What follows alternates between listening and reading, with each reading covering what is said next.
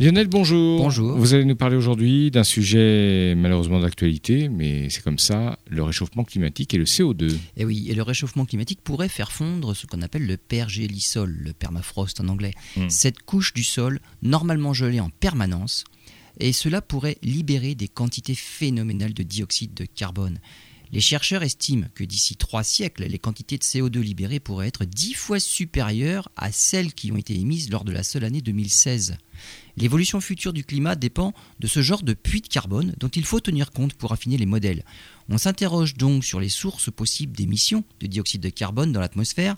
Il en est de même pour les sources de méthane, un gaz bien plus efficace encore que le dioxyde de carbone en ce qui concerne sa contribution dans l'effet de serre. Le méthane est emprisonné sous forme de clatrate dans les océans ou également dans le pergélisol. On pense que d'ici 40 à 60 ans, le pergélisol deviendra une source d'émissions de CO2 permanente. La quantité de carbone piégée dans le pergélisol pourrait être de l'ordre de 1700 milliards de tonnes, soit deux fois plus que ce qui est actuellement dans l'atmosphère. Cette évaluation des risques nous permet d'estimer l'urgence dans laquelle nous sommes pour effectuer une transition énergétique basée sur les énergies renouvelables.